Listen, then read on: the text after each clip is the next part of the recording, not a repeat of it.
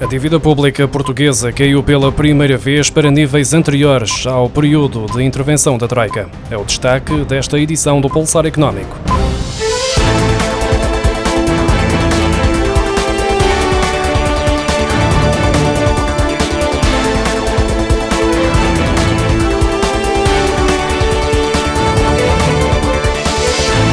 A dívida pública caiu pela primeira vez para níveis anteriores ao período de intervenção da Troika. Atingiu em junho os 111,2% do produto interno bruto, o valor mais baixo desde março de 2011, quando Portugal estava a ser pressionado pelos mercados e um mês antes do anúncio do pedido de assistência financeira internacional. Em termos absolutos, o endividamento público estabilizou nos 280.100 milhões de euros em junho, correspondendo a um aumento de 100 milhões de euros em relação ao mês anterior de acordo com os dados divulgados esta terça-feira pelo Banco de Portugal.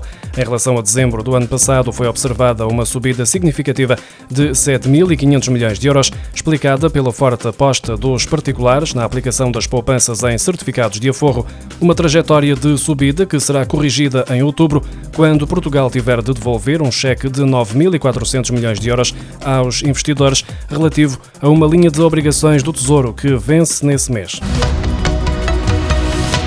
Cinco maiores bancos que operam em Portugal reestruturaram mais de 62 mil créditos devido à dificuldade das famílias em suportar a elevada subida dos juros, mas consideram que não existe um problema generalizado, ainda que admitam que a situação ainda pode registrar um agravamento.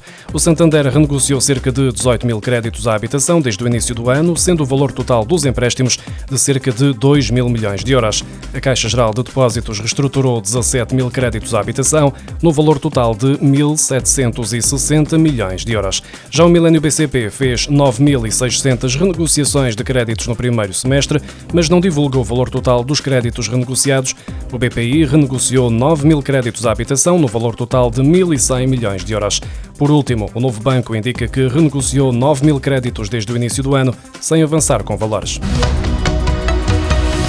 A zona euro registrou uma taxa de desemprego de 6,4% em junho, idêntica à que foi apurada em maio e abaixo dos 6,7% registrados em junho do ano passado. Na União Europeia, a taxa de desemprego fixou-se nos 5,9%, menos 0,2 pontos percentuais em relação à observada em junho de 2022, mas manteve-se estável face a maio deste ano, de acordo com os dados revelados esta terça-feira pelo Eurostat. Em junho foram contabilizados mais mais de 12 milhões de desempregados no espaço comunitário, dos quais 10 milhões na zona euro. Em Portugal, a taxa de desemprego estabilizou nos 6,4%.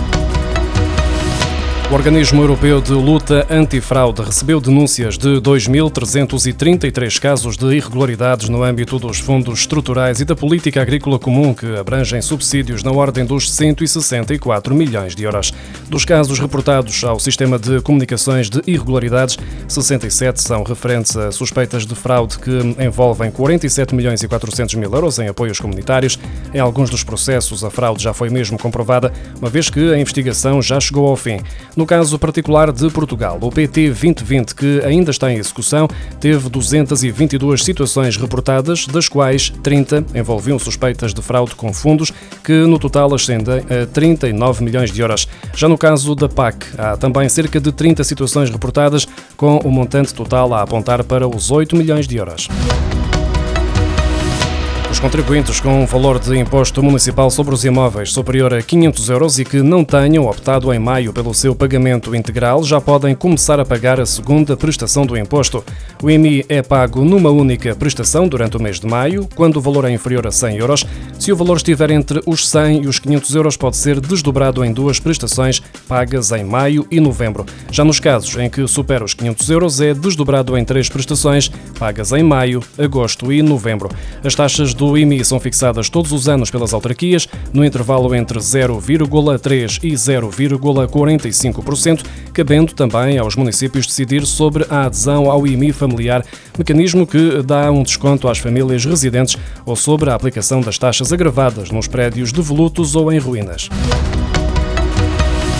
Mais de 550 mil contribuintes optaram por pagar a totalidade do imposto municipal sobre os imóveis em maio, dispensando o pagamento faseado, segundo os dados da Autoridade Tributária e Aduaneira, mas o número recuou face ao ano passado. O número é inferior ao verificado em 2022, quando 580.811 notas de liquidação de valor acima dos 100 euros foram pagas logo em maio. Segundo dados das finanças, este ano foram emitidas 4.082.440 liquidações de IMI sendo 916.359 de valor até 100 euros.